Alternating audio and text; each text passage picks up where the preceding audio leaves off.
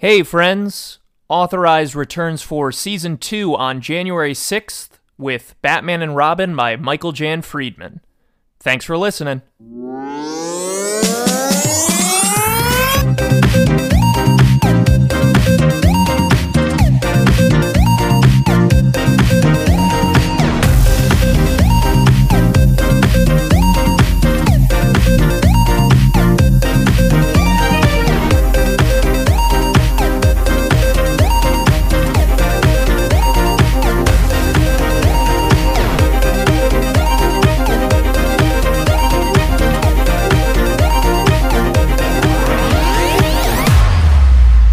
Welcome to Authorized, a podcast where we usually spiritedly read the novelization of any film fortunate enough to have one. You are currently listening to the first authorized bonus episode, uh, the goal of which was is there a way that we could have the fun of recording an episode about a movie without the crushing homework of reading an entire novel? Uh, when I put this question to the group, what could we do a bonus episode about that didn't require us to read a book? Hannah suggested the movie The Jane Austen Book Club. Um, Hannah, what brought you to that decision? Uh, well, I thought we're essentially a book club. We started out as a book club, and then we started releasing video, you know, recordings. Um, and I thought, wouldn't it be fun to talk about a movie that's doing what we're doing, or just about the act of reading books in general? And the first one that came to mind was the Jane Austen Book Club, which I had never seen. So we really left in feet first. I've uh, I've become totally obsessed with this idea. I texted you about it pretty immediately, which is uh, we are so stringently dedicated to books that even when we make an episode that's just about a movie, the idea that it must also be a movie about books tickles me to no end. It also opens us up to doing such a wide and strange swath of movies.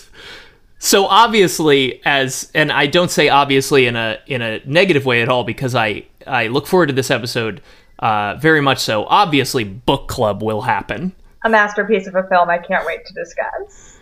But also, we could do things along the lines of The Book Thief, or Eat, Pray, Love, or Spiral from the Book of Saw. yes. Now, we can't actually do that last one because spoilers for Spiral, there is no book. It's like a turn of phrase. I was genuinely really excited. I thought that was a movie you refused to watch. I mean, I haven't watched it because it seems icky and scary, and then everyone said it wasn't very good, and I was like, "You, I dodged a bullet." But if we were all going to talk about it, I would watch it for us, you know, for this. it's that movie is basically like everything narratively is super disappointing, but the tr- the uh, saw traps are disgusting, like way too disgusting. So they take it I over don't the like top. anything about that. It's the worst of of every aspect of the franchise. Yeah. okay, well, Um, thankfully there's no book in it, so we won't have to watch. it. there is no. Oh, should I do my my my saw joke? Oh my god, yes. Okay. I just want to preface by saying Andrew sent me a voice memo of this joke, and I like fell over laughing in my home. Well, I sent it to the group chat like I have a great joke about Spiral from the Book of Saw, but it's a giant spoiler, so I can't say it. And then you and Andrew were like, send it to me. and so I sent two separate voice memos. You have different takes. um, so anyway, the the ninth Saw movie is is entitled Spiral from the Book of Saw. Uh, of course, Jigsaw, the Jigsaw killer from the first eight movies, or really just the first three movies. Um, he um, you know, was all about leaving cassettes behind and videotapes behind to make sure that the Saw killings continued forever. And so, of course, the title made me think, oh, he will have a physical book. And it'll be a book you open up and it says, Torture My Old Dentist, or whatever. but the twist, spoilers for Spiral. If you haven't seen Spiral and you want to see it, I mean, that person doesn't exist. The person who really wants to see it but didn't. Um, if you haven't seen the movie, it the big twist is that Jigsaw is not involved at all in the plot. The guy who's doing the murders is doing it because he hates cops, which is cool. Uh, so knowing that, it totally transforms the title from "Oh, Jigsaw's got a book" to this tongue-in-cheek like spiral. And let me tell you, this is straight out of the Book of Saw. You know, I know all the uh, the listeners who came for the great discussion on the Jane Austen book club are really loving these We're first few minutes. getting to it. I mean, Um, what is the Jane Austen book club if not straight out of the Book of Saw? oh, I don't mean that. I don't yeah, mean it was that. the first entry. And Hannah, that's the that's the potential second beat to the joke I've been working on. Is you can also label movies that are just twisted as colon from the Book of Saw. the Passion of the Christ from the Book of Saw. Jane Austen book club is a little bit twisted. It's a little bit twisted. All right, let me jump back into this Okay. intro here. Okay. All right, so you, our usual intro, we're authorized novelizations, blah blah blah. But this time, we're talking about a movie.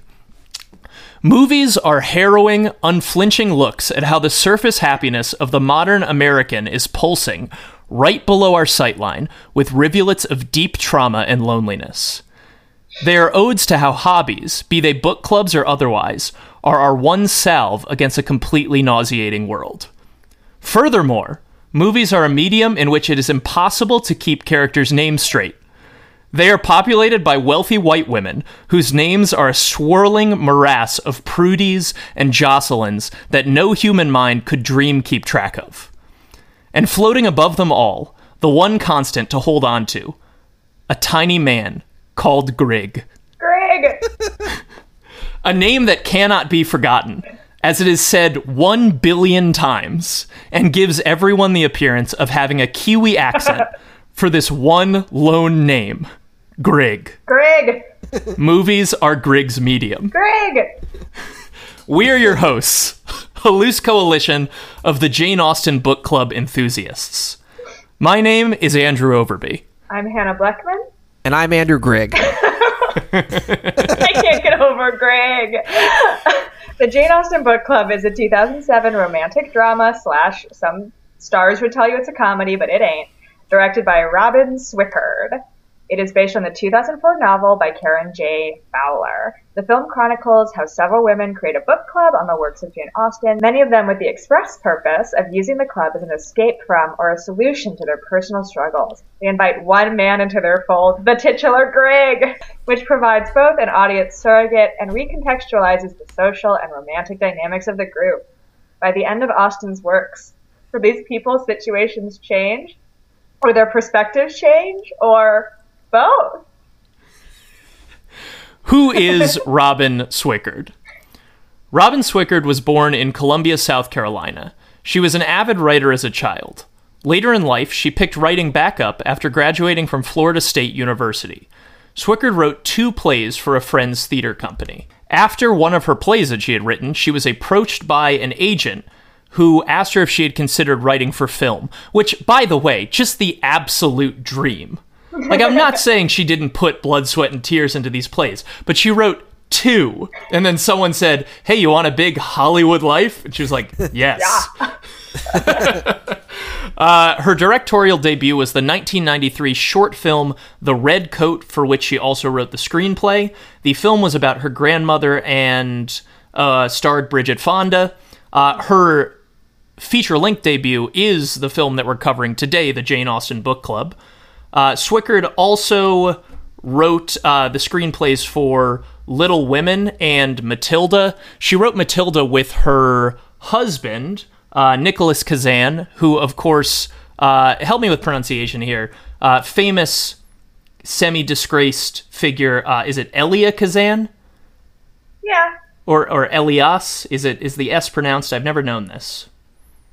I don't think. I think it's Elia Kazan. Cool. Okay. Was that controversial that I said semi disgraced? Well, it depends on your, you know, opinion towards uh, McCarthyism. So if you're super pro McCarthy, then you probably wouldn't call him disgraced. Right. Yeah. I mean, I I personally don't think it's awesome what he did. I guess is what I'm saying. No, same, agree. Uh, so anyway, she married that guy's son, and they wrote Matilda together. So really, when you think about it, a pretty happy ending to the whole McCarthyism thing. Yeah, we got the Jane Austen book club out of it, and Matilda. Uh, Robin Swicord is also the uh, mother of Zoe Kazan and Maya Kazan. And the mother-in-law of Paul Dano. That means. Yeah, we can't forget Dano. I didn't realize that he and Zoe married. I thought they were just a, an eternal couple. Wow. I think they're eternally married in the eyes of someone. the common law, at least.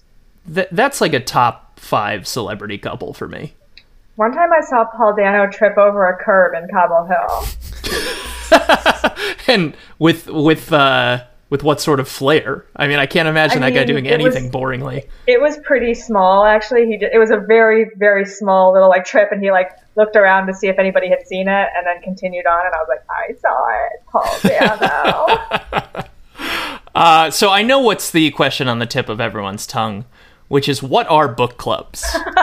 book club is, of course, a uh, colloquialism.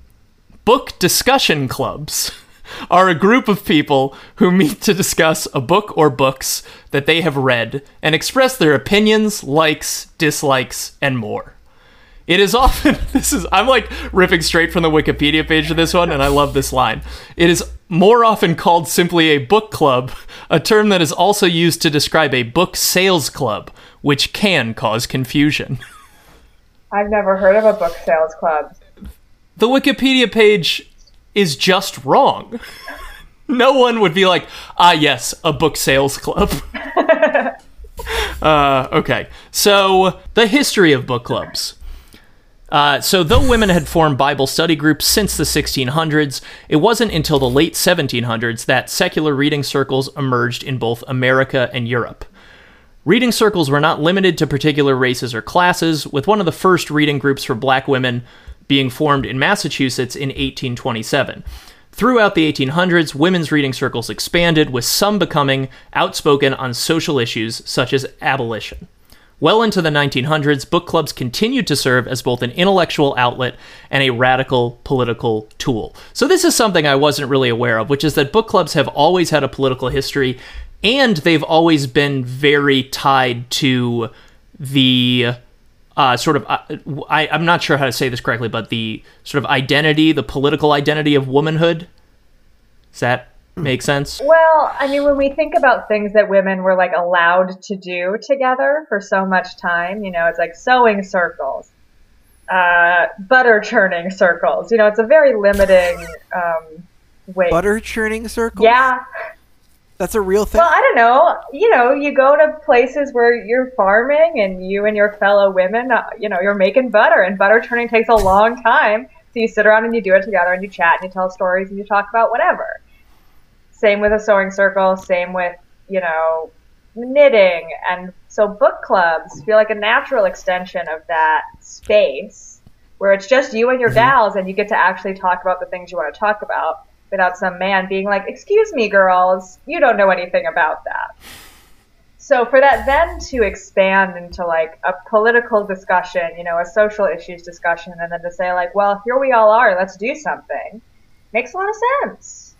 Yeah, absolutely. And I, I think that the reason it struck me so much as well is because the DNA of that is very apparent in the movie The Jane Austen Book Club, which is about using a book club to sort of like shore up pieces of your I- identity or, or, or, or your standing.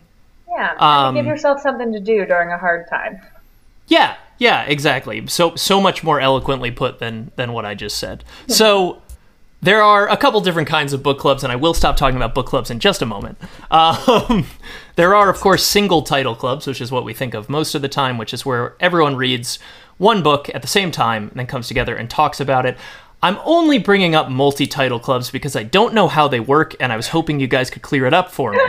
So, the, according to Wikipedia, the characteristics of a multi title club are such that each member may be reading different titles from each other at any given time, and they may share a reading list for a period of time. What distinguishes this from any group of unrelated people reading different things from each other, which is just like a library where no one knows each other, is that each title is expected to be read by the next member in a serial fashion. I just don't understand that hmm. sentence. What does that mean? I guess it means that by the time you get together to talk about the books, you're talking about three or four books in tandem. So you can say like, oh, it was interesting how like this piece of theme, you know, reappeared in this book from a later period that we also read. Uh, would be my guess.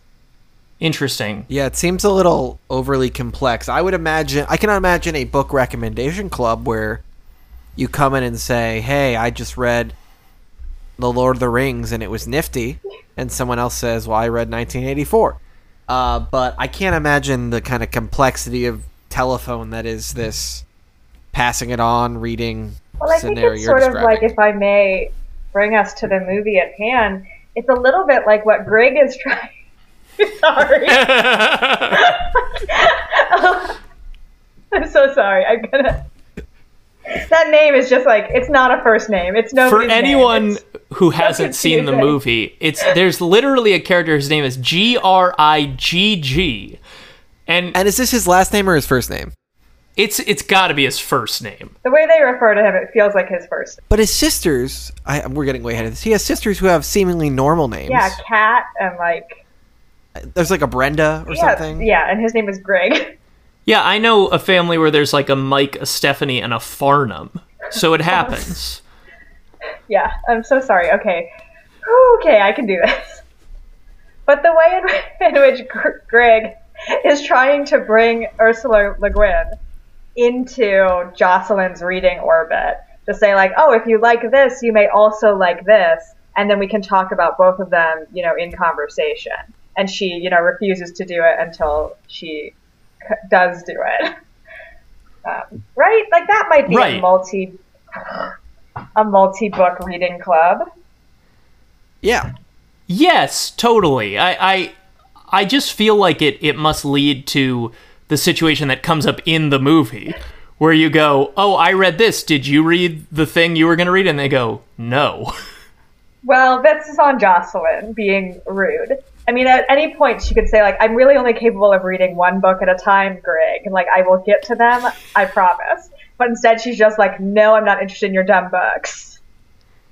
Now, Hannah, you were reading a lot before this podcast began. Yes. Yes, yeah. I, I was in I'm a sort reader. of a, a lull, and I, I and Same. I have found that the the novelizations have really kicked me back into gear. I'm like reading more intellectual things much quicker and internalizing them better than I was like four months ago. I'm noticing.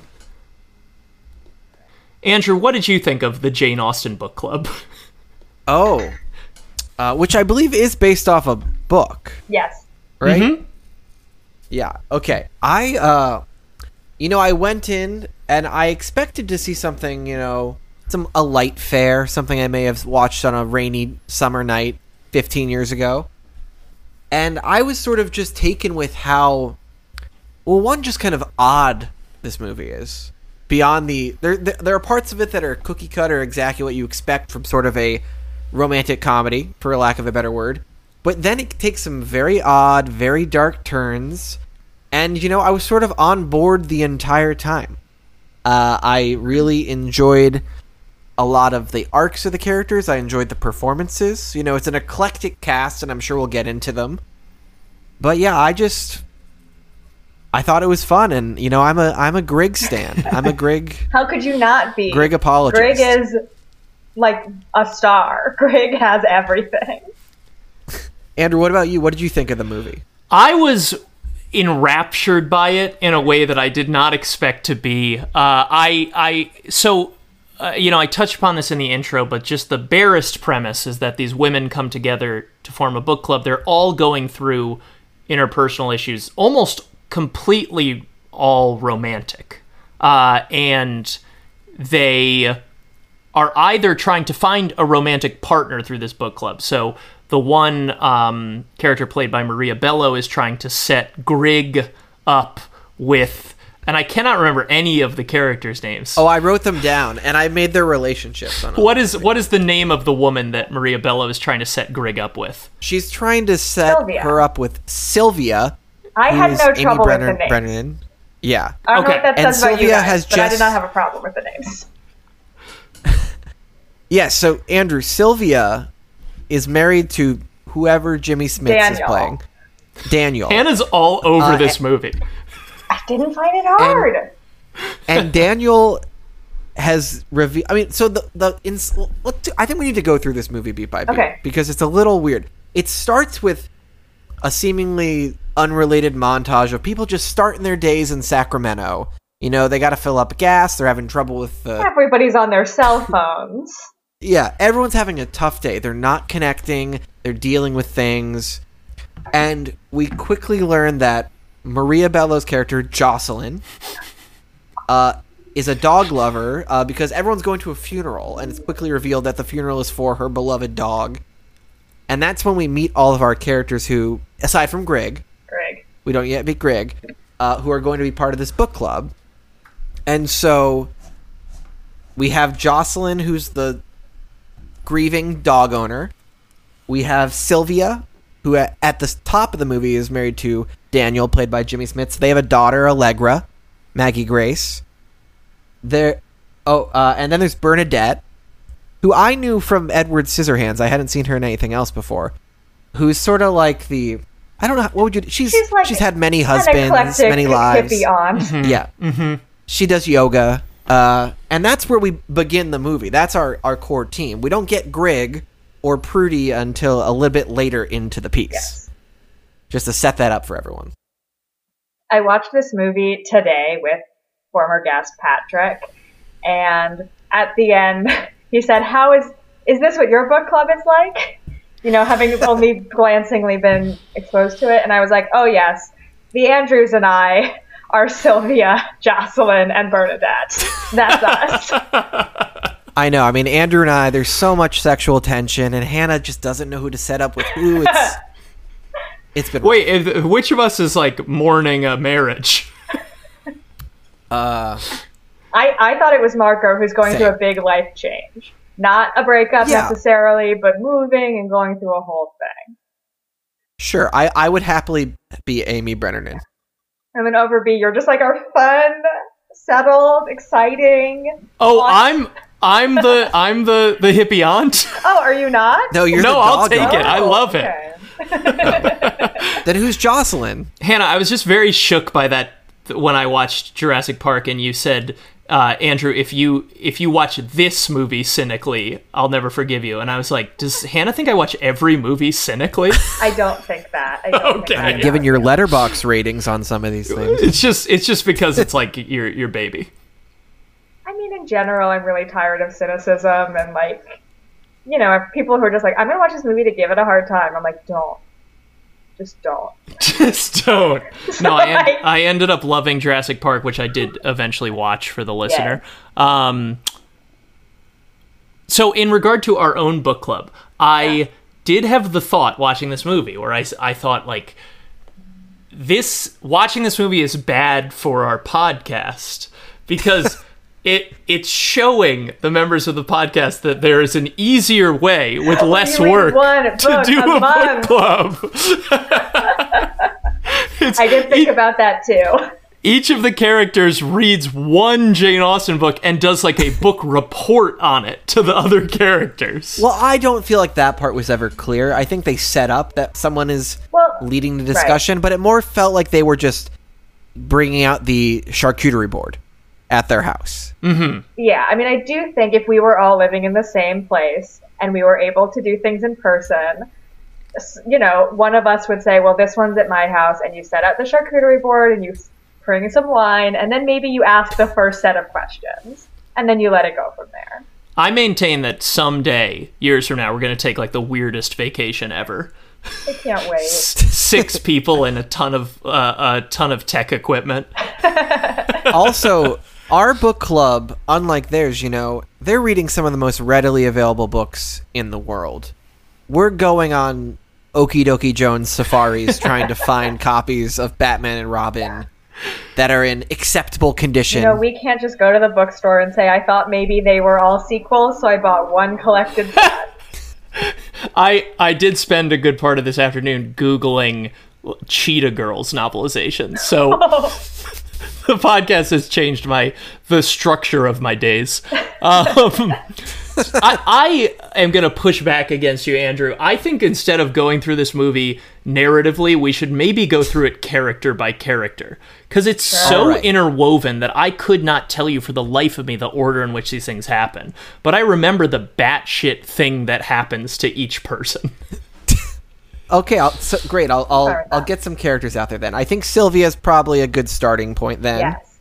I will say when we talk about, you know, like I didn't, this movie was not what I expected.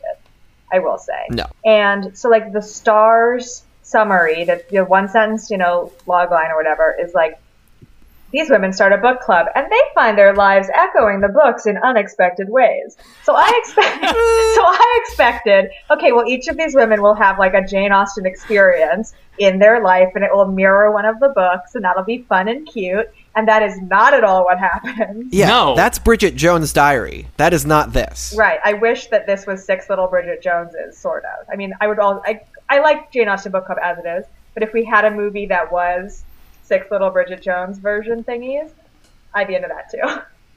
There's a uh, th- there's a lot of forums and stuff where people discussed this movie when it came out, and they're going, you know, it really doesn't have that much to do with the Austen. It's kind of disappointing. Oh, did Prudie write all of these? Prudie. Okay, so yeah, Sylvia, whose husband leaves her.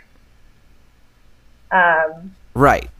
Which he just discloses to her because at this funeral, his daughter's like, "Oh, like it's sad that our dog friend Jocelyn has dogs and she doesn't have love, and you have mom." And then he takes her out to dinner and is just like, "By the way, I've been cheating on you for six months." with a woman named I love Pam. some who's yeah your age, similar. Like there's no like he's dating the hot young blonde. It's just like no, he just found another lady and he tells her that I'm in love with Pam and I'm not leaving her, so we're getting divorced. non-negotiable. Basically, yeah, There's a really great thing about the Smits performance too, or or rather, well, the performance and the writing, which is he's he's a step of, ahead of her in a way that everyone is when they're doing the breakup. She's going through shock. She's going through, oh my god, my marriage is ending. And he, because he's had this gun in his back pocket for, you know, three months, he's having the conversation with her. It actually was a really good marriage and we raised beautiful children together. He's having the conversation you really ought to have two weeks later because he's been living in that space, which I thought was just very realistic. Yeah. totally. Yeah, he does do the kind of shitty thing of like, it's really logical that we break up, actually, if you think about it. She's like, Yeah, you can't "Fuck sustain these things. Yeah. So that sort of kicks off the entire book club, which is that Sylvia, now mourning her marriage, uh, is kind of starting to Jocelyn mourning her dog. Jocelyn mourning her dog, uh, but Sylvia's starting to s- kind of spiral, and Yes. the impetus of the book club, it feels like, is let's help Sylvia just have something to do in this terrible moment in her life. And they yeah, and they decide they've all read Austen, so why don't we do something familiar Mm-hmm. that's a little comfortable? And if you aren't able to finish reading the whole book in time, you already know what happens. You can still engage in the conversation. Right, and once again, let's not think about how easy and relaxed that is too much. So Sylvia has a daughter, Allegra. Allegra, who does not really want to be a part of the book club, but she's moved back in. She's supposed to be like a college student, right, or a I think postgrad? post grad. She Yeah. seems like an adult. So she moves back in with her mom after the divorce to kind of care for her, and is sort of swept into the book club without wanting to be. Though is clearly well read Mm-hmm. on Austen, has read all the books, knows all the characters, things like that. And she's a thrill seeker also. and a lesbian. Yeah, but I the thing is she's a lesbian, but I don't feel like for a movie made in 2007 it's like an issue. No, it's actually like a very nice um, presentation of her. I think Yeah. like there's there's both like she's just like statement of fact a lesbian is dating women is a person with other aspects to her life. And then there's that scene where Greg is like, "So are you a lesbian exclusively? Because I have a sister who's bisexual." Um, doesn't say that word, but like, you know, says basically that. And I was like, "Oh, this is very nice, actually." Yeah. I mean all the interaction she has with her romances in this movie.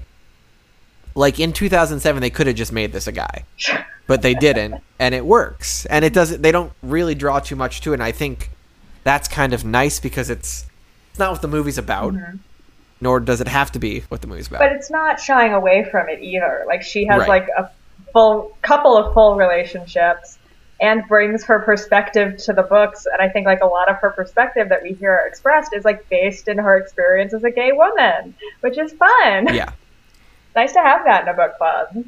If we were to rank the twists in this movie by craziness, would you put the Allegra one at the top? I think it's debatable.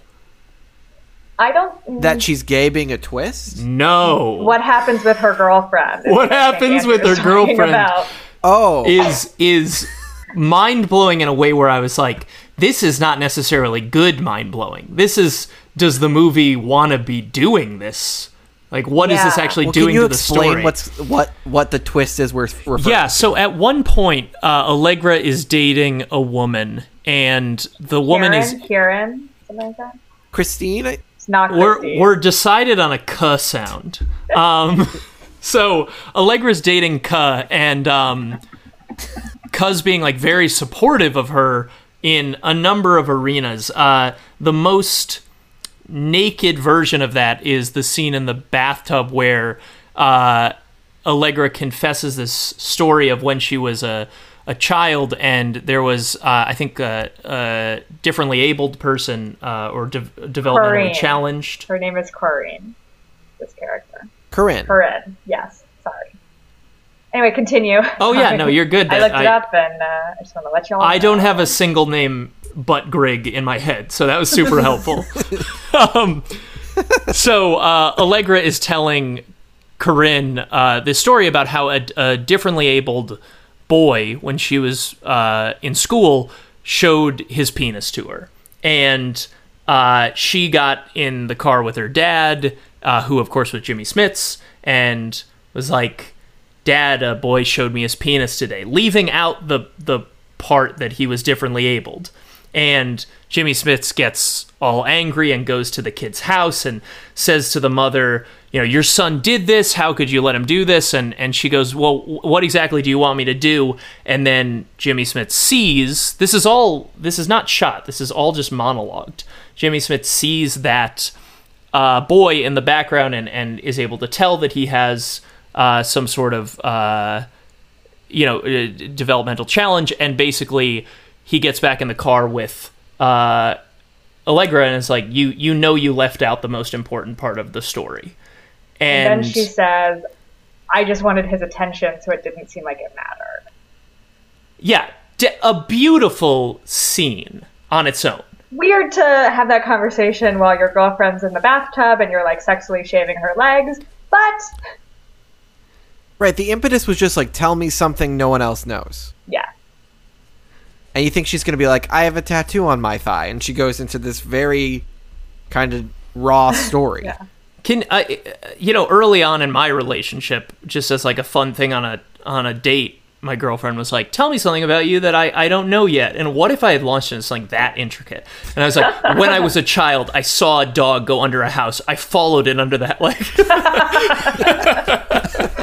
Um, Seems tough.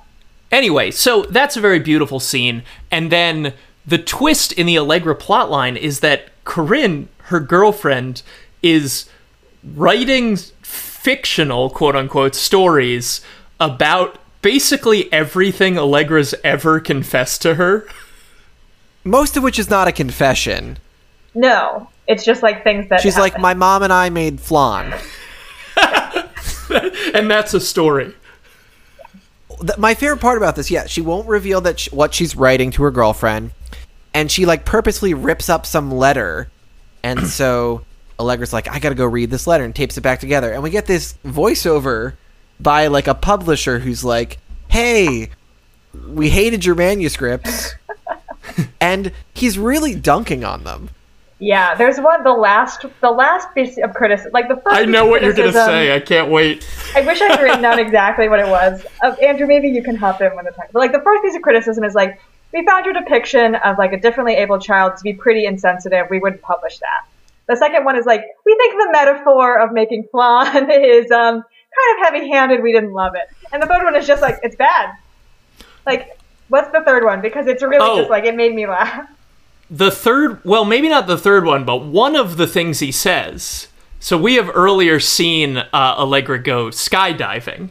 As Andrew yeah. says, she's Yes. kind of a, a thrill Oh my seeker. God, yes. And the and the publisher says, "I don't get it. Why would a self-centered lesbian jump out of a plane?"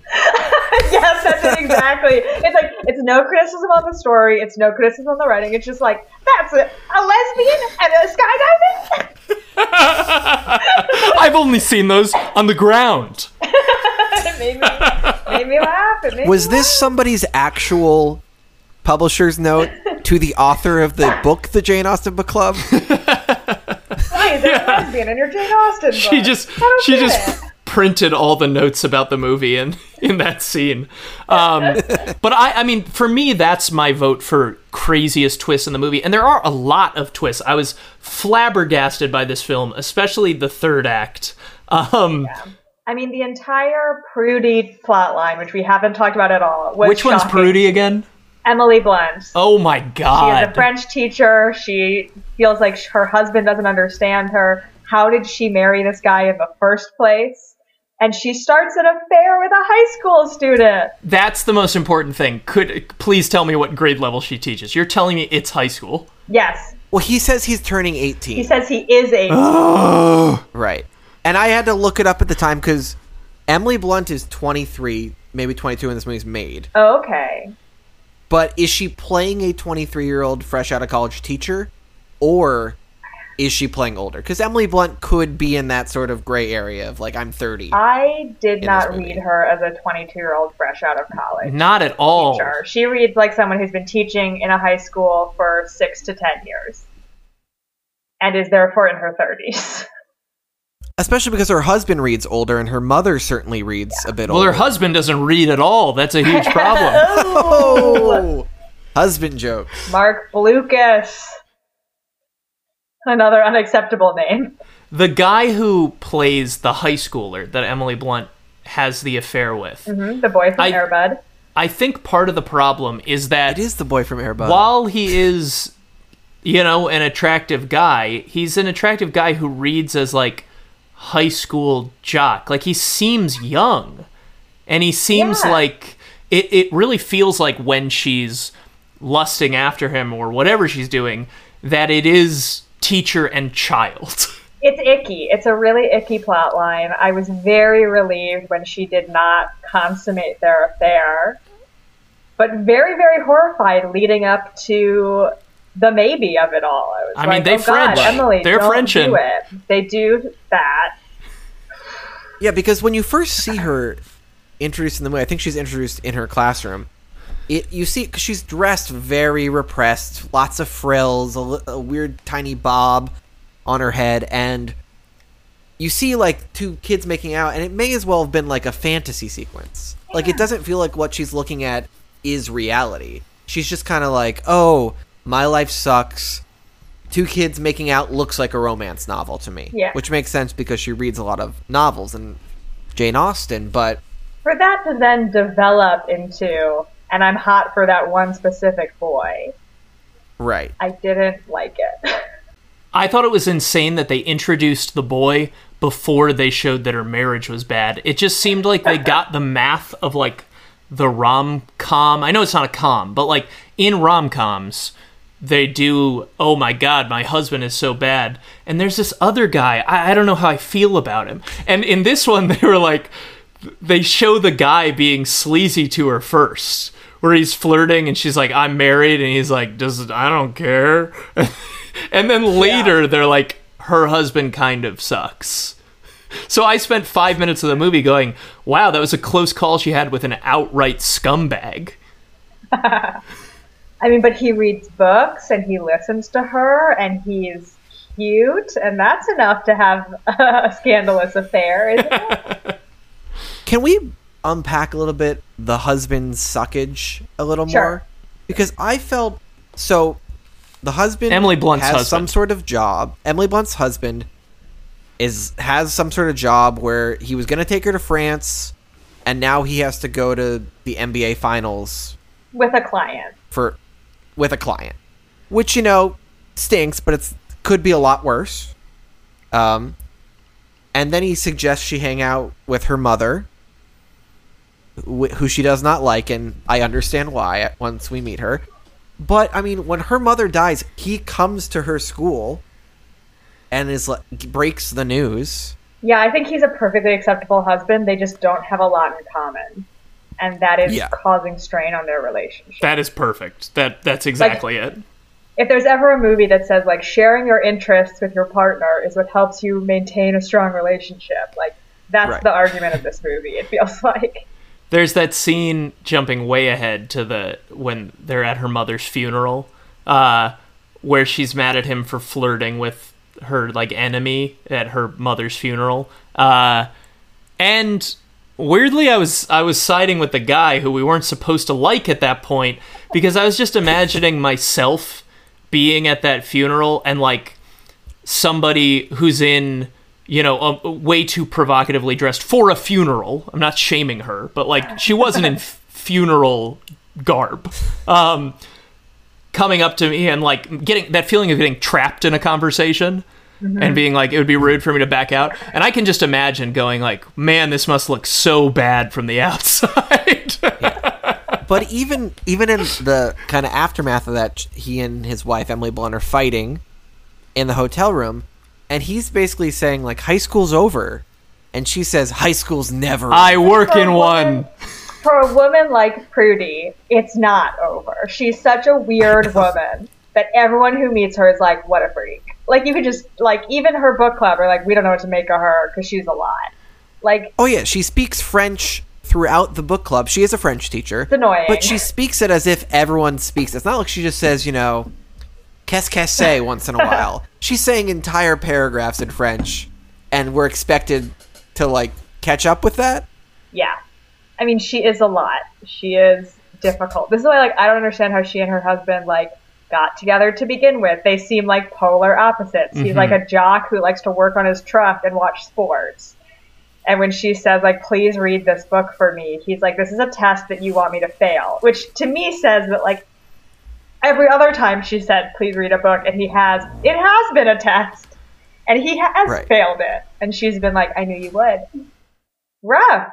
I think when she uh, is having that argue, I mean, I, I totally agree with you about them just like not connecting on any level that we can see until the very end. And I don't know if I buy that, but um, in the argument about the funeral, he's so nakedly going. This is what's happening, and who's to say if he's lying or not? He might be lying. He might have been into her, but it's so clear that Emily Blunt is coming back and going here is all the feelings I have about that woman. And you didn't know these feelings. And I'm now holding you accountable for them. Yeah. So I totally, based on that, agree with you, Hannah. It seems like she is setting these snares for him, even if she doesn't realize she does it. Yeah. I'm glad they figure it out. How does Prudie, Emily Blunt's character, get involved in this book club? she is waiting in line at a Jane Austen film festival, and Bernadette is talking to a different woman, and Prudie turns around and is like, I have a thought on that, uh, actually.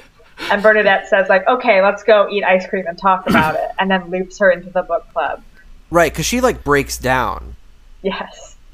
and starts crying. She's like, "Oh, I need to get this woman out of here and get some ice cream." Yeah. Because Prudie is having like a difficult time with her marriage, not going to France, etc. On the verge of a breakdown in the best of times, let alone going to see some apparently less than fantastic Austen. I, I now hate the husband again because you've reminded me about the France thing. That is messed up. That's pretty rude. Yeah. He I mean, basically blows off a France trip just for a business thing last minute. well, the the France trip is also a business trip. We must keep that in mind. And Oh, they've done sure. a thing where they he, they he was going to fly business, and he's turned in his business ticket to get two coach tickets so they can go together, which is nice. And Super then nice. his job says, actually, we don't need you in Paris. We need you at the NBA finals. And he's like, what do you want me to do? Say no to my boss? And then fly to Paris on our own dime? Like, I see where he's coming from. It's a shitty That move. I- it yeah. sucks. He could be more sorry about it. because he's really just like, what do you want me to do? I can't do anything. Too bad. You know, yeah, you're right. He just handles it well. he just blows it off in a way that feels bad. But yeah, no, you've convinced me. He's a good guy. It's hard to be a man in a movie where Grigg is a character. It's true. All men pale in comparison to Grigg. We will Yeah, get to Jimmy Grigg. Smits, the most handsome, charming man alive, pales in comparison to Greg. We have to talk while we're still on. What was your name? Uh, Ju- Prudie? Judith Prudie. okay. um, while we're on Prudie, we have to talk about her mom. Played by Lynn Redgrave. Yeah. Acting Somebody legend. else just talk about her mom.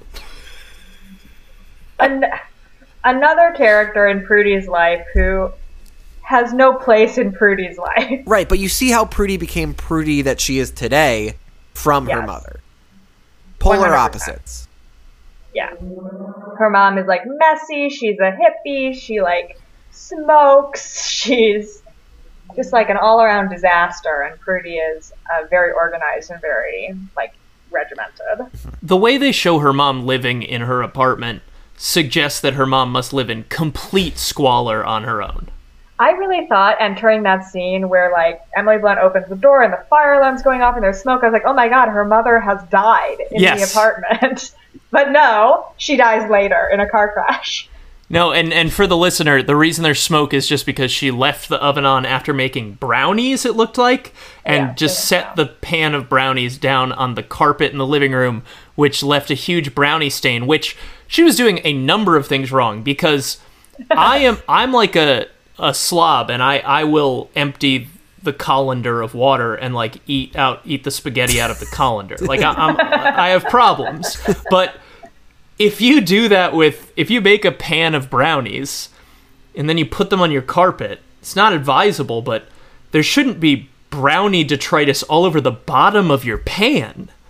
Yeah, who knows? That was is so odd. Um, but yeah, they lay on so much like this. The Emily Blunt character has legitimate trauma from her mother, and essentially, it's caused her to act in this wildly insecure way towards her husband. Which uh, my question with this movie is like, are these all just meant to be seen as vignettes? Because I I liked them all, but I wasn't clear on how they all had to do with each other or how the themes intersected. Yeah, it's because it's not like for Prudie's story influences anybody else's story. Like she is not part No. of their friend group. She leaves not- at one point to go to her mom's funeral, and the book club goes on. yeah, and she doesn't show up to the last meeting either. She's not on the beach? No, she reads it with her husband. In Oh bed, yeah. which is nice, you know. But like her her whole drama, it's like she she says she explains to Bernadette that she's having an affair with a student, right? Or she's She, thinking she about admits it. she's having feelings for a high school student. But that doesn't like go any further. They never talk about it in book club. No, we get more scenes of Brigadoon than we do of that confrontation. That's true. And then there's a point where Greg says, like, I respect that this character is like bold and without fear and just like lives her life. And Prudie's like, that could be me. I'm gonna fuck a high schooler.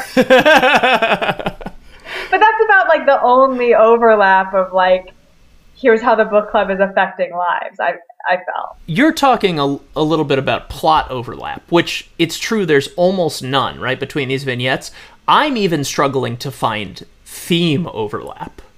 Like what is what is what does Prudie's struggle have to do at all with what the other characters are going through? Does it complement those stories? I just couldn't figure out how this was one movie and not like six shorts. If I'm really stretching here, I might say that what Prudie is experiencing is the same as what Sylvia's husband has experienced, and they both end up coming back to their original partner. Um, Okay, and I love it now. yeah, I mean, I, I agree with you because the movie's also, in a way, I think it's about finding your person in a way because Jocelyn's whole struggle is that, as Grigg puts it later, is that the reason she is a dog owner is because she wants to be obeyed, is how he puts it. And, you know, she hasn't been able to really form a relationship in any sort of deep way.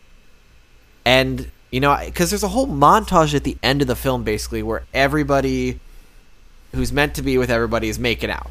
You know, Lots you've got kissing. Yeah, and her husband. Prudie and her husband, Greg and Jocelyn, Sylvia and Daniel. They're all having these intimate kind of scenes. Oh, and Allegra has found a, A new new, love after. Corinne, her doctor, because she does get injured multiple times in this movie. But they all have sort of found their person, and that's supposed to be like a cathartic moment for everyone.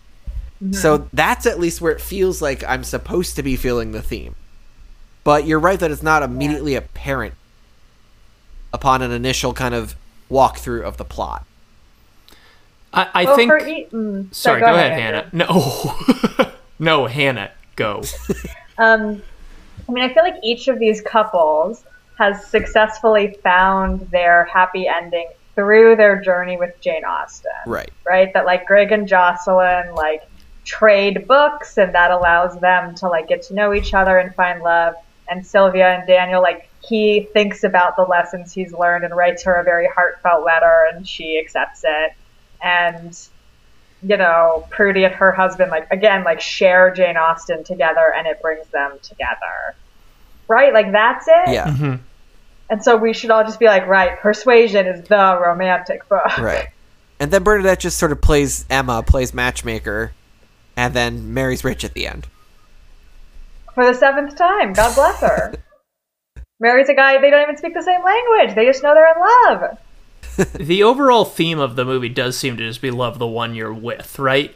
I mean, they that I I rank that as a twist in the movie. I think I was flabbergasted that the Emily Blunt plot ended with her getting like falling back in love with her husband, who they had spent the entire film going, this guy's not that great, right?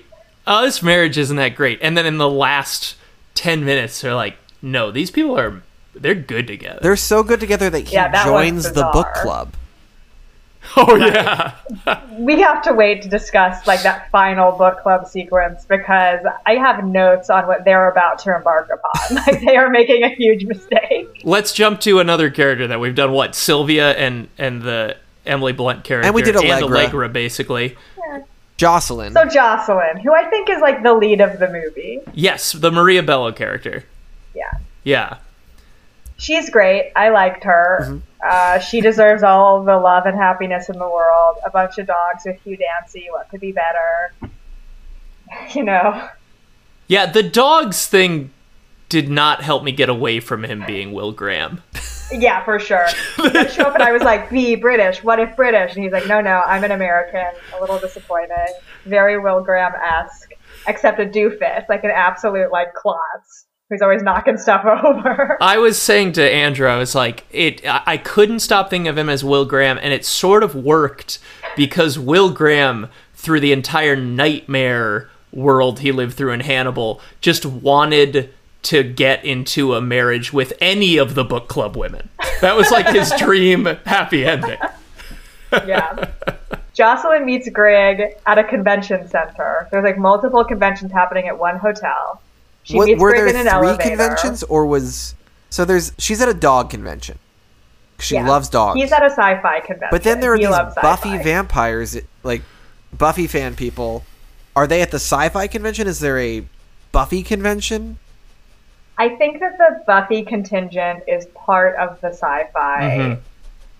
convention. They meet, they have a meet cute in an elevator. Then she sees him at the bar, and I thought she was going to be like, "What if I bang this cutie?"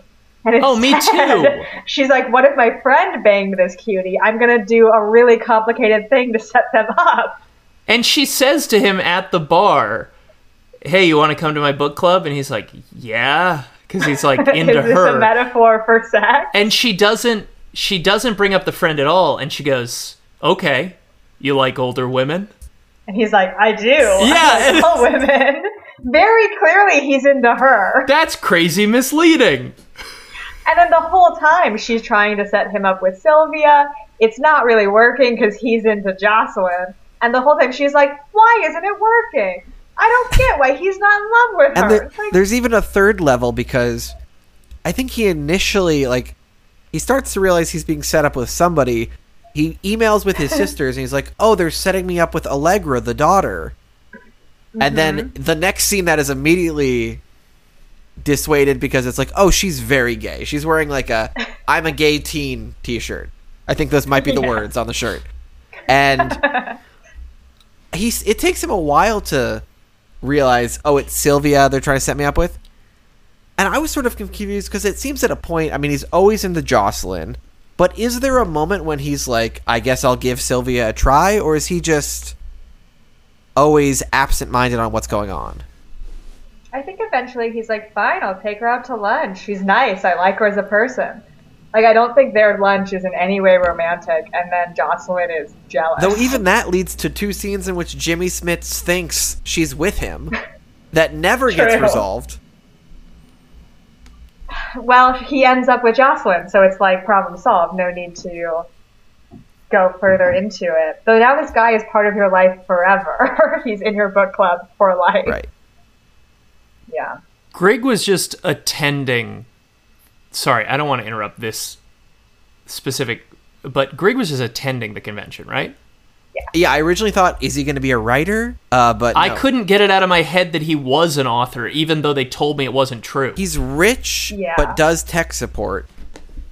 He built, he like had a business or a program that he sold for a lot of money, and now he does tech support for fun. his connection to his father was sci-fi because he's from a family of mostly women so he's always trying to you know get people to read sci-fi um yeah he's Yeah. certainly a hugh grant type but played by a different hugh uh and i could that's what i kept thinking is like if this movie was made five or ten years earlier this would be hugh grant who would Yeah. feel more natural in Bumping role. into things, knocking things Right. over. He's always riding a bike. He's got lots of blinkers on and all the accoutrement. Andrew, is that how much you so wear when you ride your bike?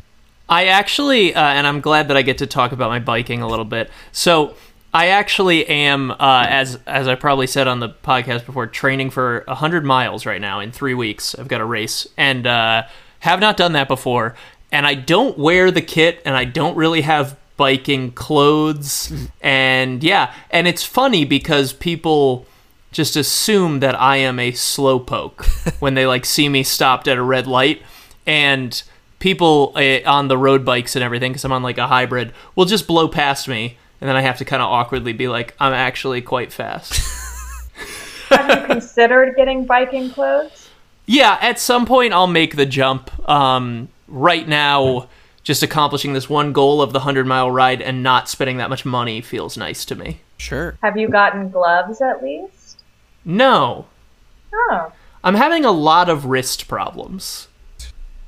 They hurt. My wrist hurts really bad recently.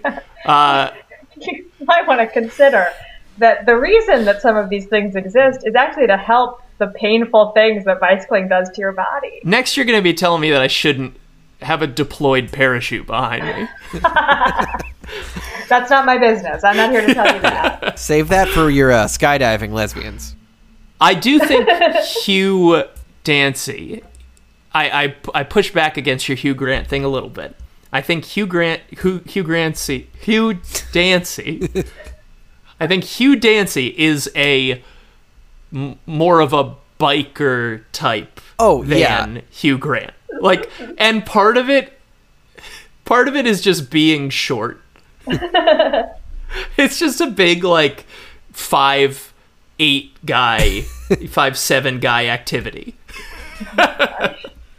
I like. I really thought you were going to be like, I don't think that's the vibe of the character, and you were like, I don't think Hugh Grant's a bicyclist. No, I'm I'm still talking biking. I'm not talking Jane Austen book club. Well, speaking of the titular book club, I wanted to ask uh, because I thought it helped me a little bit watching this movie. What are your relationships to Austen? So I've only read three of these books: Pride and Prejudice, Sense and Sensibility, and Emma, and seen some film adaptations. But are you guys Austen heads? No, I'm not. I have never read. I've read most of Persuasion. I don't like her writing. I find it super dull. I love her stories. I have seen so many Jane Austen movies and BBC miniseries. Like I love them. I eat them up. But her writing just like kills me. Um, so I haven't read a lot of them. I do read a lot of Wikipedia pages about like how is this movie different than the actual book. but um, no, I would not consider myself an Austenite by any stretch of the imagination. So I'm a little confused. You're telling me these are real books? Yes, and they're all sequels to each other. um, I've never read a uh, an Austen. You never Uh, read it Pride just- and Prejudice in high school?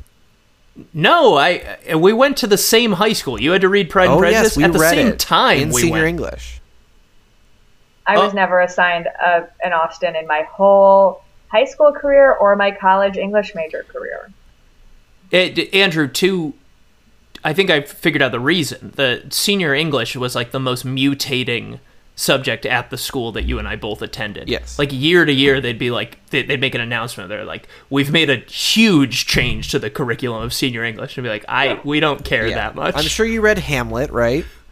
I I read Hamlet. I watched the four hour Hamlet. I watched. They make you watch so many Hamlets. I mean, we watched the the Gibson as well. Oh Did you guys watch the Ethan Hawke no, Hamlet? but I'm sure. Yes, I I did watch that. That I mean, I will high say, I know this is the the thing we'll probably edit out. Uh, we read Hamlet, Pride and Prejudice, Dubliners, and Black Swan Green my senior year. Black Swan Green rules. Yeah. I've never read that. It's like Catcher in the Rye, but what if modern? Oh, okay. Yeah. But no other shared Um, books between us, Andrew. I yeah, there were a couple. I read a couple of those. I just pretended to read Canterbury Tales. That was the one that they were like, "You're reading that, right?" And I was like, "Yeah." my like college English course, like how I handled the syllabuses was I would pick one book to actually read. And I would sort of like skim the rest and read Wikipedia and dip in and out so I could like engage in the conversations and pass the quizzes. But when it came to like actual thought, I was like one book, one book per class. I don't have time. Did you major in English? I did. And theatrical performance. Yeah, I never took an English class in college. I uh, took a ton, took a ton of English class. I took so many in college. Um, I just liked the lectures, like a lot. I like books, dudes. Like I like literature, and it was very pleasant for me to like read books, talk about books, learn about books. like I remember in high school English, I uh, did the reading one time and I didn't uh, pass a quiz, even though I did the reading. and I went to the teacher and I was like, "I did this reading. Like, is there any way we can adjust this grade? Because like I did it, and I and this quiz, it was like a pop quiz to prove I did it." And he just said to me, and he was right. He was like, "I believe you from your tone that you read it, but like, based on your track history, I I can't believe you." and I was like, "That's fair." I mean, clearly you didn't read it closely enough to pick out the things that he was quizzing you on. Though many of those did you read it quizzes are full bullshit. Right. No, I was calling Hamlet porklet. It was a mess. um, all right, I've got something to get us back in. So, speaking of all of the uh, twists that we've had in the movie, I, I found it very odd that the Grigg and who is it? Sophie? Sylvia? Sylvia? Jocelyn. Jocelyn? Jocelyn is who he ends up with. Great. The, the, the, the Hugh Dancy Maria Bello plot. It's bizarre how just straight it's played. it just goes exactly the way you think it's Yeah. going to. Yeah. Though I had one moment I did not understand. Which is which was what? I'll I'll I'll give you the, the Sylvia's set. Sylvia's career is something to do with libraries, uh, and so they're having some sort of gala. Jocelyn wants Grigg to dance with Sylvia because Daniel will be there, uh, and Grigg picks up Jocelyn to drive to the ball in his eco-friendly car that runs on donut grease Yep. and I wasn't sure why. Like it, it, it, I didn't think it was. I was confused by the way it was sort of played and edited, and the vibe of it all. If it was supposed to be like a comedy of errors, or if he was like purposefully trying to keep her away, so that he didn't have to do dance with Sylvia or whatever. Yeah. he does take his time getting there. Very confusing. Then the car breaks down and they have to walk. They get in a fight. Then it just cuts to them. They've arrived and they seem to have like made up. And then they dance together. And I was like, oh, I guess they're together now. And the movie, for no reason, skipped over the part where they get together. But that was not the case. Well, movies do this thing that I feel like is a carryover from like a previous era where I guess in the 40s and 50s I would just go to a dance and be like, "Hey, lady, you want to dance with me? Cool. This meant nothing to me. Next lady, you want to dance with me? Cool. This meant nothing to me." Like it, there that's not true to life that if you ask someone to dance at a social function that it's just like for kicks but there's still this thing in Hollywood where people dance and then they go and of course that was just a that was just a social interaction we had Right. Sorry, can you guys hear my cat coughing? a a hundred percent but it's interesting Yes. What does your cat's cough have to say about Greg? I don't know. I let me rub his back for a minute. I'll be I'll be right back. yeah no worries All right, Andrew. Let's vamp. Grigg. How do you spell Grigg? I, I believe it's G R I G It may be. Okay, he seems okay. um Hannah what happened with the cat is he alive Oh, I think he's okay. Sometimes he just like he doesn't have any teeth, Oh. so I think sometimes he just like gets stuff caught in his throat and like has a hard time getting it up, and he coughs. Mhm. But I think he, he didn't vomit or anything, so I think he's okay.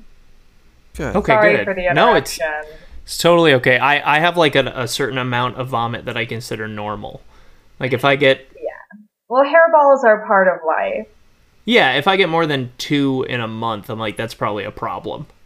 Yeah, yeah, yeah. I Yeah. that. Yeah, these guys cough or like sneeze maybe quite a bit, and I'm like, "Are you guys okay? Is it allergies? Do we need to go to the vet?" Mhm. And then they're like, "No, we don't need to go to the vet," and then they don't cough for a while. I don't know. I'm very paranoid ever since I came home from work one day and my cat was so constipated he almost died. Very funny, but very sad. How could you tell? Well, I came back and he he's like so food motivated it's insane. I came back and he had thrown up a huge amount and my roommate was like, "Oh yeah, he did that right after breakfast like 8 hours ago." And he like was hiding behind the couch and like wouldn't come out. It's just tons of things that weren't like him. So I take him into the the like ER cuz it's too late to go to the vet. And um they take him in the back and they come back out and they go, "We gave him uh 8 enemas." And oh, and I forgot to say, when I picked him up, this is a kind of a gross detail, but like, even without touching any area around his ass, you could feel that he just had a rod of matter through his like that like underlying his spine. Oh, that's so sad. And I I took him in. They were like, we gave him eight enemas, and he still has some stuff in there, and. And they were like, he he almost died from being constipated. He was like fine twelve hours earlier, just crazy. Oh and then God, do they know what caused it? Like, why did that happen? they think it's whatever they call it, like megacolon. It's they basically he has for years now t- eaten this dry food that just uh, like he won't poop for two days and then he'll take a human shit. This is all staying in. Oh, I mean, sure, why not? It's a bonus episode, right? Make my work easier. Totally. Oh, wow. Oh. The novelty at first, I was like sending people's photos, being like, "Dave did this, wow," and now I'm just like, "Dave did this, wow." I um I handle enough cat poop in my life, you know. I never need to see a picture of any other poop. Period. I had a an associate in college who would occasionally send me pictures of his poops for like jokes, and I was like, "It's not A, funny. a I cat's don't poop like or a Oh. person's poop? a person's poop." Oh, that's not good. It was not cool. I hated it. I've seen enough poop for a lifetime. Is what I'm saying. I, I feel like one thing that we did gloss over. I'm just jumping right back in with the Yes, with the Emily please. Blunt thing, with the whole plot about her drifting apart from her husband and her sticking her tongue in a teenager's mouth, and then and then later getting back with her husband. Is that the scene where she gets back with her husband, where she goes, "Please read Persuasion with me. That'll fix us." Which is a really annoying request, even if you want to fix your relationship. Yeah. Like, read a book together out loud is worse than watch this video on my on my phone like at a restaurant. That's way worse. so anyway, they start reading the book together, and because the script and the actor playing the husband can't sell it, they have to cut away from him being like, and then of course he persuaded her and she persuaded him. And he's like very sad to like they cut back to them reading a later part of the book where he's like and then everyone was persuaded and i was persuaded and so were you. And he's like suddenly really into it. And i, I thought while watching that the reason that they cut away and cut back is because they don't know how to show that natural transformation. This is the power of Jane Austen. I also think in that scene, he says, like, why don't you just tell me what it's about? And the way she describes persuasion is not how any human being would describe persuasion, in my opinion. Like, in general, the conversation they have about persuasion, I'm like, that's not the persuasion that I read two thirds of, slash, have seen multiple movies of. We're like, Emily Blunt's description is like, it's about two people who used to be in love, but now they hate each other, and then later they come to love each other again. And I was like, no, they never stop loving each other. That's the whole thing. Did you? You are misinterpreting this book, ma'am. she just says the situation she's in Yes. and then tacks on the ending she would like them to reach I also kept expecting during that scene that the love notes she had written to high school boy that are just in the back of her copy of Persuasion would come into play. That she and her husband Like, would he opens the reconcile. and looks at them, and she's like, "No, no, don't look at those." Like, are they explicitly about like "I love your teenage body"? Yeah, Like, at first I thought she was giving him the book to be like, here are these love notes I wrote. I'm sorry. nope. No. Very This movie is really it's got a lot of conflicts, but it doesn't want to go too far with any of them. I, Yeah, I, none of these people can end up alone at the end. I think the most radical thing about the movie is that like it sets up how we're supposed to feel about a bunch of things, which is a, a thing that a ton of movies do, where they go, "Ooh, Jimmy Smits cheated on his wife. That's real bad, right?" And then the really radical part is that at the end they go, "No matter what anyone did, everyone loves who they either started out with or wanted to begin with." Which is sort of Austen esque. Yeah, love conquers all, right? Your lover can make a mistake, they can do something wrong, they can hurt your feelings, but if you really love each other, you can fix it. That's nice, isn't it? It, it oh, it totally is nice. It's just I, I something I never would have put money on, like uh, while I was watching the film. I thought for sure that you know uh, Emily Blunt was going to find some other answer to her issue that didn't involve these men, and Sure. I don't know what I thought was going to happen to Amy Brenneman, but it, it certainly wasn't that she was just going to take back her cheating husband, who partway through the movie she goes, I, you know, I can tell basically that you want to take me back, and I'm I'm moved on.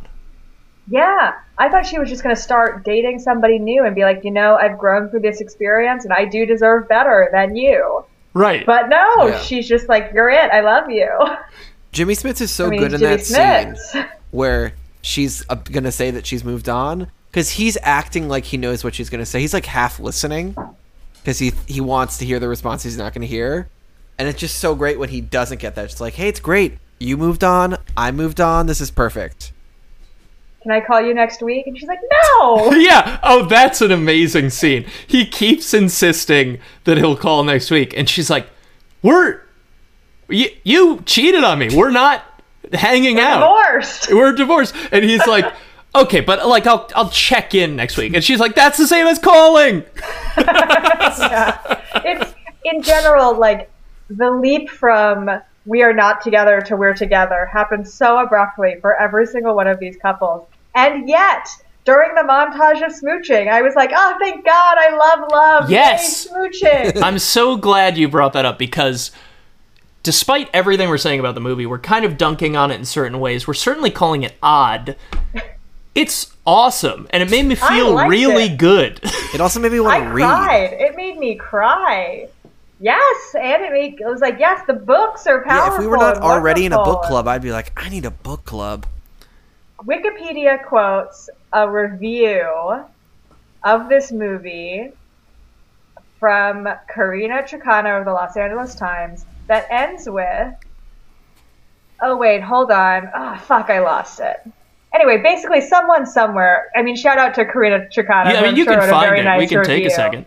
but maybe I just misread something in here. But I, I thought I re- whatever. The point is the concept of if if this movie does nothing else than inspire people to start their own book clubs, it has accomplished something wonderful and pure and fantastic for the world at large. Sure. Like whether or not you like the movie and like the characters, if you walk out of it going like, "Man, I'd love to be in a book club. I got to start a book club." Like that's a win. That's a win for society. You Oh, know? yeah.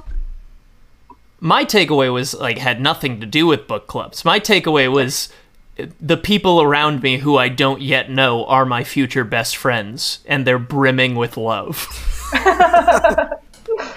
it's just mean- such a feel good, loving movie. Yeah. A stranger is just a friend you haven't met yet. You know? Yeah. Yeah, I felt that. Did Greg say I, that? No, I don't. I don't know who said that. I'm saying it now. You're taking credit for that one? I don't think I should because I feel like I copped it from someplace, but I don't know where. Anonymous just means up for grabs. Uh, so, Andrew Marco, currently Andrew Grigg on our on our Zoom chat. Would you recommend this movie to someone who has not seen this movie? Would you recommend this movie to someone who has seen this movie? this part doesn't really work when we're doing a movie. Uh, would you recommend this to someone who's never read a book? What do you think? Uh, yeah, I would recommend this as just a movie. I would recommend this to people who maybe, you know, go more towards romantic movies. I would recommend it towards people who just like movies. I would also just recommend it to someone who wants to put something on for 90 minutes. I don't think it requires to have any love for books, and I think it actually might inspire a love for books because you see how it brings people together uh, through the course of this movie. I'm glad to have seen it. I probably never would have seen it had it not been recommended for this podcast. So I'm very happy, and I hope that future books that we read, uh, uh, movies rather, that we watch about book clubs, live up to this. We're gonna run out of ones about book clubs. we might really have to start producing some films about book Yes, totally. The book club betrayal. All sorts of genres. Hannah Blackman, Yes. How do you feel about the concept of recommending this movie to people? I mean, I liked the movie. It moved my heart. It is strange, and I think that strangeness makes it interesting and sort of elevates it above like a basic rom com. I think I would have liked the basic rom com version as well, but what we actually got is so much richer and weirder and like more complicated, which I guess actually is what the movie is trying to say about Jane Austen that her stories are not just basic rom coms, they're richer and more complex, and her characters are richer and more you know, are having a harder time than rom com characters do. It just came to me. um, so yeah, I like the movie. I would recommend it. I was gl- I'm glad I've seen it now. I haven't seen it. You know. So, I yep. I had up. no clue it existed. I was so glad to put these characters into my brain five seconds after learning they they were characters. You know, at the end of the day, we all got Greg out of it. and aren't we better for knowing Greg? and uh, just revisiting, I think the first thing you said about Greg, which is that uh, he has that His really wonderful. Greg. Yeah, his name is Greg. no, that he has that really wonderful moment with Allegra about going, oh, so like you know, you know, for the times, like it, going, it, it- you know, you're a lesbian. Does does that mean like exclusively women or or whatever? I think that only works with the actor Hugh Dancy, because many other actors, and certainly all of us male humans, were we to just float that question, would seem like fucking creeps. Yep. oh, cool. So you're like into women, but is it like just women? And that's something I uh, Do I have a chance? that's something I would ask just genuinely curious in the way that he, Greg is, and it would come out like this guy is a skis ball. Dancy brings a lot to it. He's he's this magic item. There's I I feel like very few actors like him. He's just so affable and you give him all of your goodwill up front. May I tell a story and then we can determine if it's appropriate for the podcast or if it is, we should cut it out? Sure, Sure. I'll have an in after it. Okay. Um, so I used to work at a furniture gallery in Soho, which was like the worst working experience of my entire life. But one day while I was working there, Hugh Dancy came in and was like, "Hello, I'm looking for a bathtub. May will you show me the bathtubs?" And we had to be, we were like, "Yes, of course we will show you the bathtubs." and he was like, he he got into every single one of the bathtubs and sat in them and was like, "I'm looking for a bathtub that's big enough for me and my wife to share. Do you think that this is big enough?" And we'd be like, "Not this one. Let's try another one." And the whole time, I, like no one else I was working with knew who he was, and I was just like, "You Dancy and Claire Danes Yeah. take baths together." And you're like Um, telling people, you're like, we have to make sure that it's even bigger because the wife is longer. Yeah, like he's not tall, but she is tall. it was, it was. There was one point where my one of my coworkers was like, he was like, "Do you think this is big enough for two people?" And she was like, "Would you like me to get in the tub as well?" And he was like, "No, no, I wouldn't." It was the most surreal experience of my life.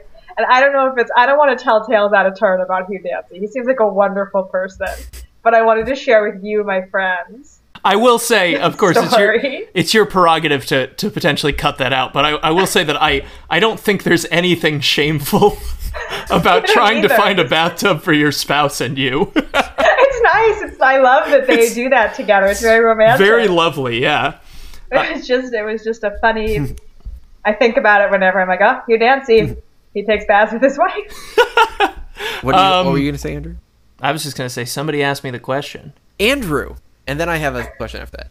Uh, so Andrew, what did you would you recommend this movie? I'm so glad you asked. Um, my answer to this one is very succinct. Not only will I recommend it, I'll recommend it to my mom today. Oh, Thank you. that's sweet. Now, before we wrap this up entirely, Hannah, we have to talk about the sequel setup. Oh my god, yes, yes, yes, yes. The Patrick O'Brian book club. Yes, I'm not familiar with Patrick O'Brian. Who is Patrick O'Brian? He wrote The Master and Commander. Oh, Oh, There are like 25 of them. I have read one. They are the densest, most technical books I have ever read. There will be like 10 pages straight about raising the sails. And- it is un, excuse my language here, unreadable. but are these books were they from that era or are they contemporary books? they are more contemporary books. Um, Patrick O'Brian died like maybe in 2005 or something. Like they're set in the like Austenite period, uh, but they are not written contemporarily. But it is literally like if they are really choosing to commit to 25 Master and Commander books, like though they're gonna hate it. And they're definitely like if Jane Austen is quote unquote girl books, Patrick O'Brian is full on boy books. And now they got enough boys in the book club. I guess they're taking over. I mean, but the the the structure of their and let me go back to the Wikipedia page. The structure of their hold on multi-title book discussion club is is such that the sequel then needs to have 25 main cast members. it's 20. I'm Oh. sorry. I I missed So you're you're, I- you're basically saying books. this is a a Soderbergh esque universe where every film we're going to add a new person to the main cast.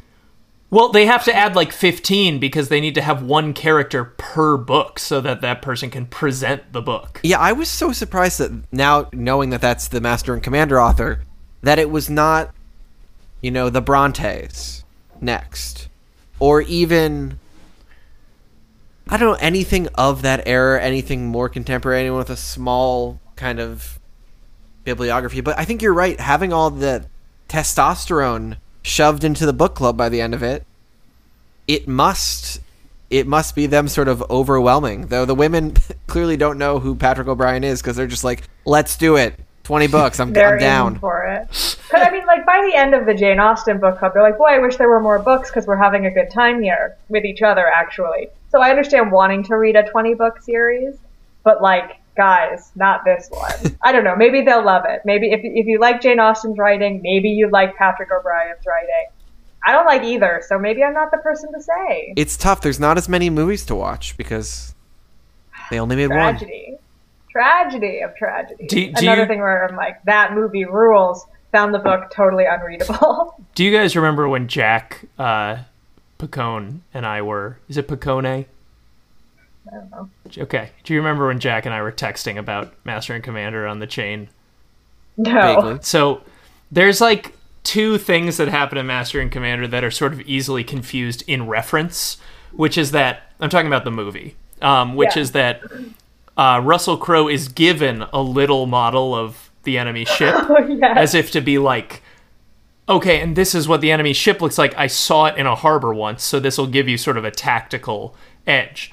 And then the other thing is that at one point, when an enemy ship is firing upon them, they build a little fake ship that a guy rides on that just looks like the back of a ship so that they'll fire at that instead of the real boat. And I'm watching Master and Commander for the first time, and Jack just texts the group chain and he goes, Oh, the thing with the tiny ship is absolutely brilliant. Meaning the one where they're dodging the cannonballs. and I'm just looking at Russell Crowe holding a toy, and I was like, Jack has terrible taste. and I keep waiting for this this tiny boat to pay off in a massive way in the plot. but I, of course, discovered that Jack is actually quite smart. So. Mm-hmm. I do hope that in the Patrick O'Brian book club, the sequel to the Jane Austen book club, they have that exact same conversation. the tiny chip. It would is make brilliant. sense that it would take them 14 years to make a sequel because it will take them 14 years to read those books. Should I should I outro us, friends? Go for it. I guess so. Yeah. Thank you for listening to the first bonus episode of the authorized podcast. You know, we always appreciate your ears. Have a wonderful night.